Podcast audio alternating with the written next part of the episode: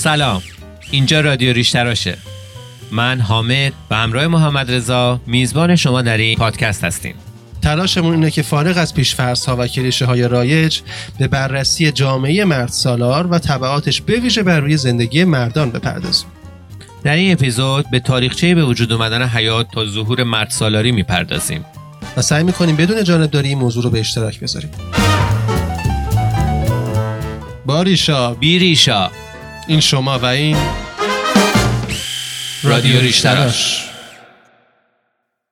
قبل از شروع بحث اصلی لازم نکاتی رو یادآور بشیم. به گفته مهرداد درویشپور پژوهشگر و جامعه شناس هیچگاه در فمینیسم مقوله ضدیت با مردان وجود نداشته. اما در ادبیات مرد سالارانه اتهام جنگ با مردا به منظور تولید ترس از فمینیسم به دفعات به کار گرفته شد.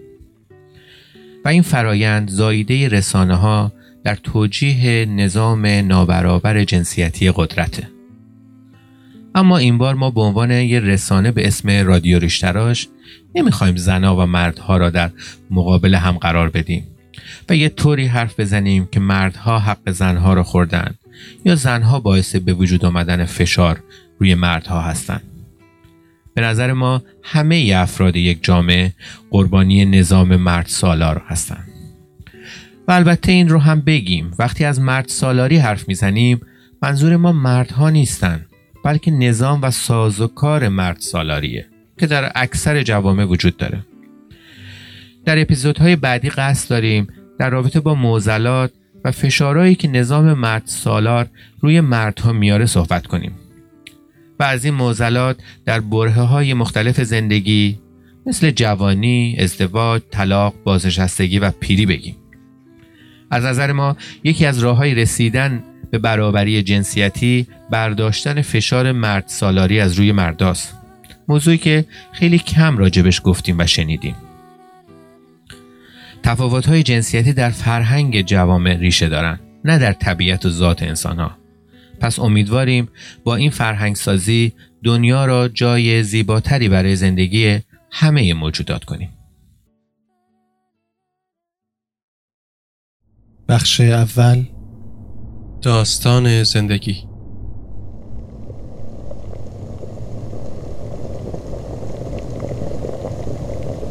این صدای پختن اولین سوپ دنیاست. یه سوپ قدیمی که نتیجه شد حیات. البته نه به این سادگی. چهار میلیارد سال قبل دور خورشید جوون و پرحرارت ما توده های مختلفی از گاز و غبار وجود داشتند و ارکان اولیه ساخته شدن اجرام آسمانی هم همونجا پدید اومدند. خورشید هم که خداوند اصالت و کاریزما هرچی گرانش داشت اون وسط خرج کرد و این توده های گاز و غبار انقدر چرخیدند و دور شدند تا از دل این دنیای پر آشوب یه تیکه سنگ انقدر میچرخه.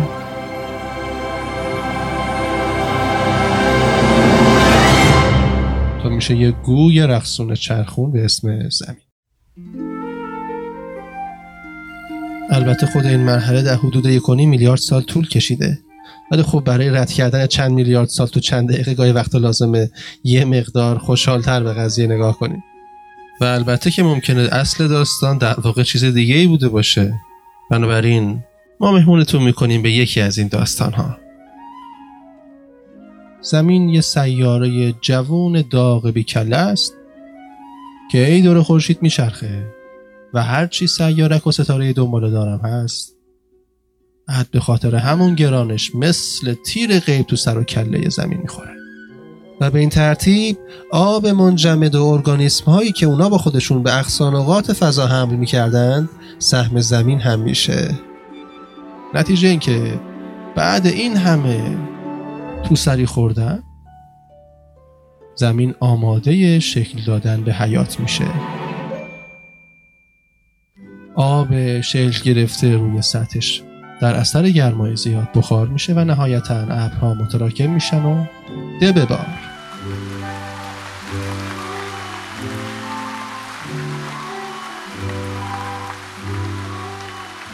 در نتیجه تو این سوپ جوشان زمینی اولین فعل و انفعالات شیمیایی که منجر شدند به ملکول های میزبان حیات شروع میشن.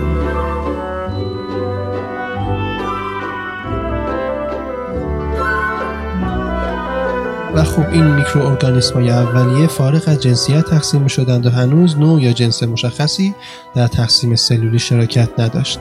و طبیعتا انرژی هم با فعالیت بیشتر کاهش پیدا می کرد و پدیده مرگ شکل گرفت. و البته زمان هم که تکلیفش معلومه. فرصت کافی به همه ارگانیسما داد تا بیشتر و بیشتر پیشرفت کنند و در نهایت سلول های مولد نر و ماده به وجود اومدند و با هم در تولید مثل شراکت کردند. و واقعیت اینه که معجزه این همه تغییر و تحولات گوناگونی و رنگارنگی شکلهای مختلف زندگیه حیات نباتی، حیات جانوری. زندگی چهره زمین رو تغییر داد.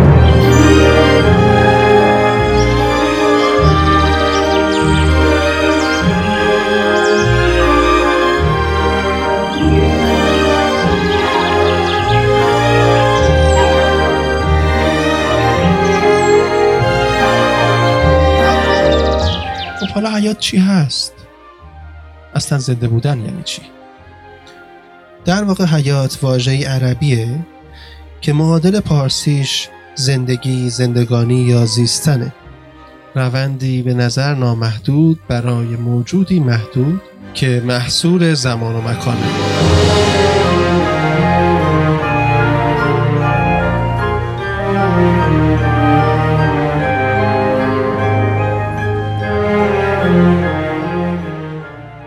از ارسطو که معتقد بود حیات چیزیه که بتونه رشد کنه و تکثیر بشه تا اروین شرودینگر و آزمایش ذهنی گربه شرودینگر که داستان زندگی رو به مقوله فیزیک کوانتوم کشوند این که زندگی دقیقا چیه؟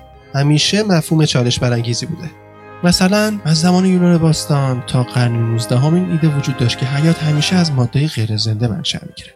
شاید به همین دلیل بود که خیلی از مردم بر این باور بودند که مگس از گوشت فاسد به وجود میاد ماهی از گرولای اقیانوسا باقی جونوران بود از آفگوشت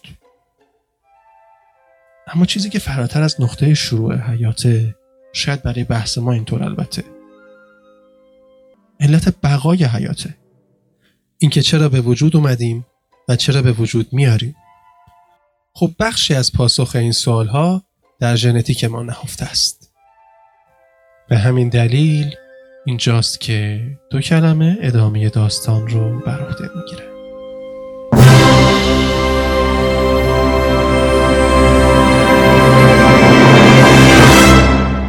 بقا و تولید مثل.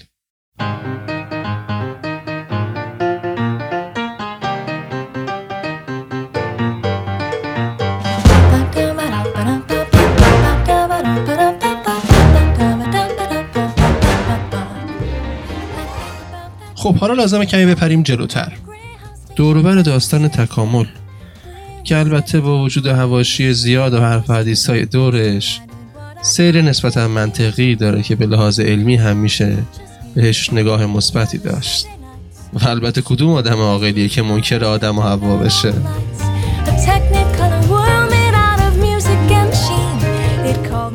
خب خیلی فکر می‌کنن داستان ما با یه میمون موز به دست بالا یه درخت بلند شروع شده.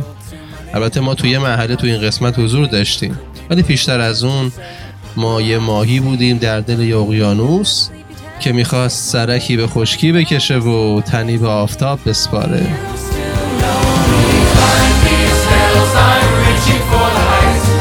چارلز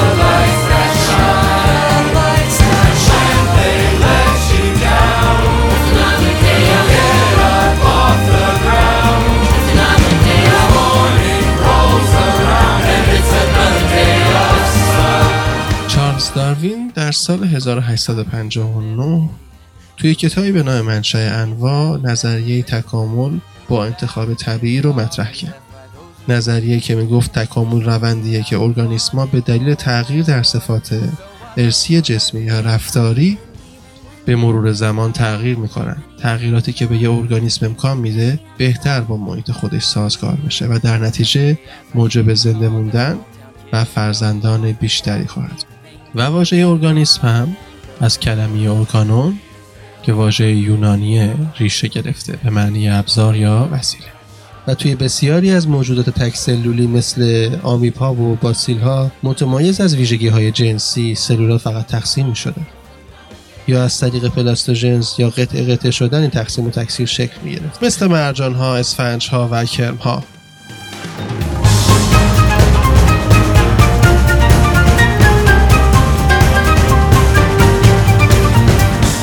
پدیده تولید مثل هم به شکلهای مختلف در جانوران و گیاهان گوناگون پیشرفت و تکامل پیدا کرد. اما شروع مسئله ما که پدید اومدن مفهومی به نام جنسیت نتیجه سیریه که ما را به حداقل دو جنس نر و ماده یا به تعبیر انسانی مرد و زن میرسونه. البته اینکه چرا نوع بشر حداقل به دو جنس نر و ماده تکامل پیدا کرده بحث طولانی میشه که شرح فلسفیش رو میشه از زمان ارسطو و افلاتون تا هگل و سارتر هایدگر به خوبی مشاهده کرد. با این وجود انسان فانیه و زندگی محدود و موقتش سرمنشه بی پایان در گذشته و آیندهش قرار داده. به همین دلیل میل به تداوم نوع و پدیده تولید مثل به لحاظ هستی شناسانه امری دارای اساس در نظر گرفته میشه. و حالا گونه ای به نام انسان رو تصور کنید که پس از این همه تکامل به موجودی هوشمند بدل شده. و اون چه پس از این به وجود میاد تلفیقی از حفظ بقا به وسیله غرایز طبیعیش و خوی سلطجویانه ای که تا به امروز همراهشه.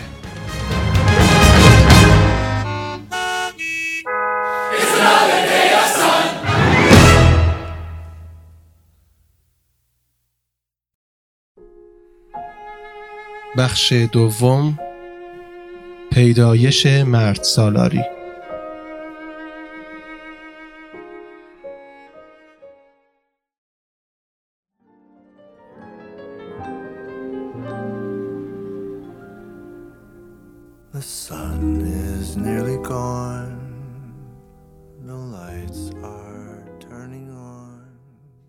به گفته آقایان ارسطو توماس قدیس بوسوه بشریت نر است و مردان زنان را با توجه به خودشان تعریف می‌کردن نه به واسطه خود زن. خب نره دیگه. و یعنی ها؟ هست دیگه. اما واقعا چی شد که اینجوری شد؟ یعنی از اولش از همون قدیم قدیما خیلی قدیما ها مردا یه طرف و زنان هم یه طرف دیگه بودن؟ اوه یابجی خواهد بیا این برم اونجا بیا اینجا بیا اینجا. آقا جان اونجا زنونه است. اوی او حالا تا قبل اینکه انسان گندم رو رام کنه که ای کاش هیچ وقت این کارو نمی‌کرد چون هر چی بدبختی می‌کشیم از همینجا شروع میشه. زنان و مردانی وجود نداشت. با هم میخوردن میخوابیدن. هر کاری هم بود با هم انجام می‌دادن. اما بنده های خدا زنان وقتی عادت ماهیانه می شدن یا باردار بودند و بچه به دنیا می آوردن دست و پاشون بسته می شد اون وقت مجبور بودن بشینن خونه از بچه نگهداری کنند و و آقا می‌رفت به شکار و جنگ و از اینجور کارا. ای بابا باز دعوا شد که. منزل ما رفتیم پایین غار. تو هوای بچه رو داشته باش تو من برگردم. نهار برا بشم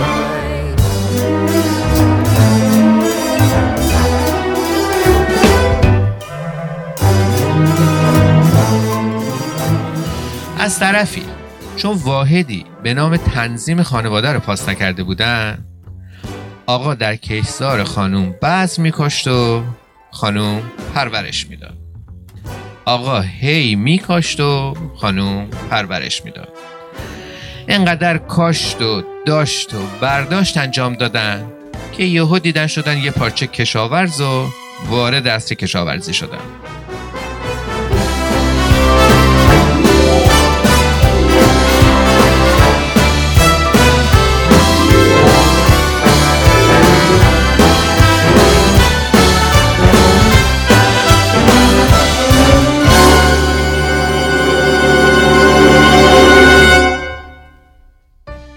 اما کشاورز شدن و یک جانشین شدن همانا افزایش زاد و ولد برای تأمین نیروی کار همانا. از این رو آقا زحمت می‌کشید بعض میکاشت خانم پرورش می‌داد اما از ده تا بعض یکیشم به مرحله بهره برداری نمی‌رسید. این همه زحمت بکش آخرش هیچ. به باز نشد که منزل. اینجوری نمیشه برم این مزرعه بغلی رو خراب کنم بیام تو مشغول باش جلدی برمیگردم.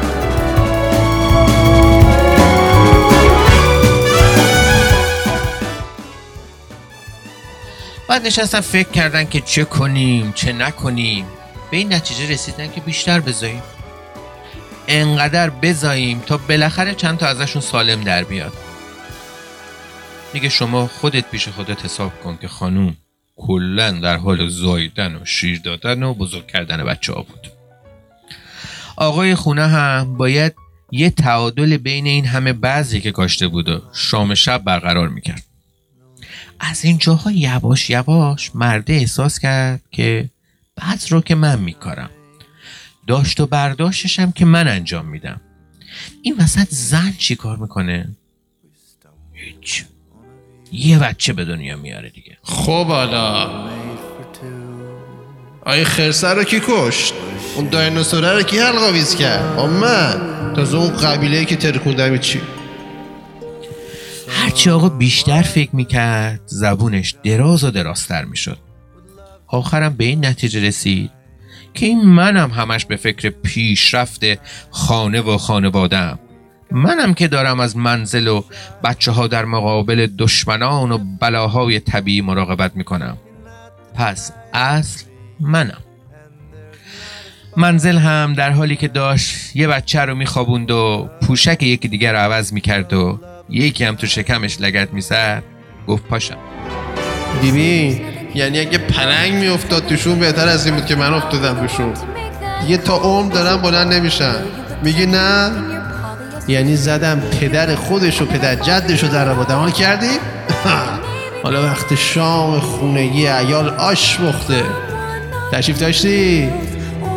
پاشم یه شومی برای آقایی بپزم که الان خسته و گرسنه میاد خونه. و این زوج خوشبخت و تعداد کثیری فرزند خبر نداشتن که چه آشی دارم برای آیندگان میپزم. آقربون دست عجب آشی بختی بچه ها بیر شام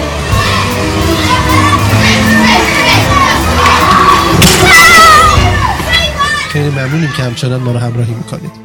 امیدواریم رادیو روشتراش رو در شبکه های مجازی دنبال کنید. نشانی رادیو ریشتراش در شبکه های مختلف رو می‌تونید در بالای همین صفحه مشاهده کنید. و با ارائه نظرات و پیشنهاداتتون در بهتر شدن این رسانه کمکمون کنید.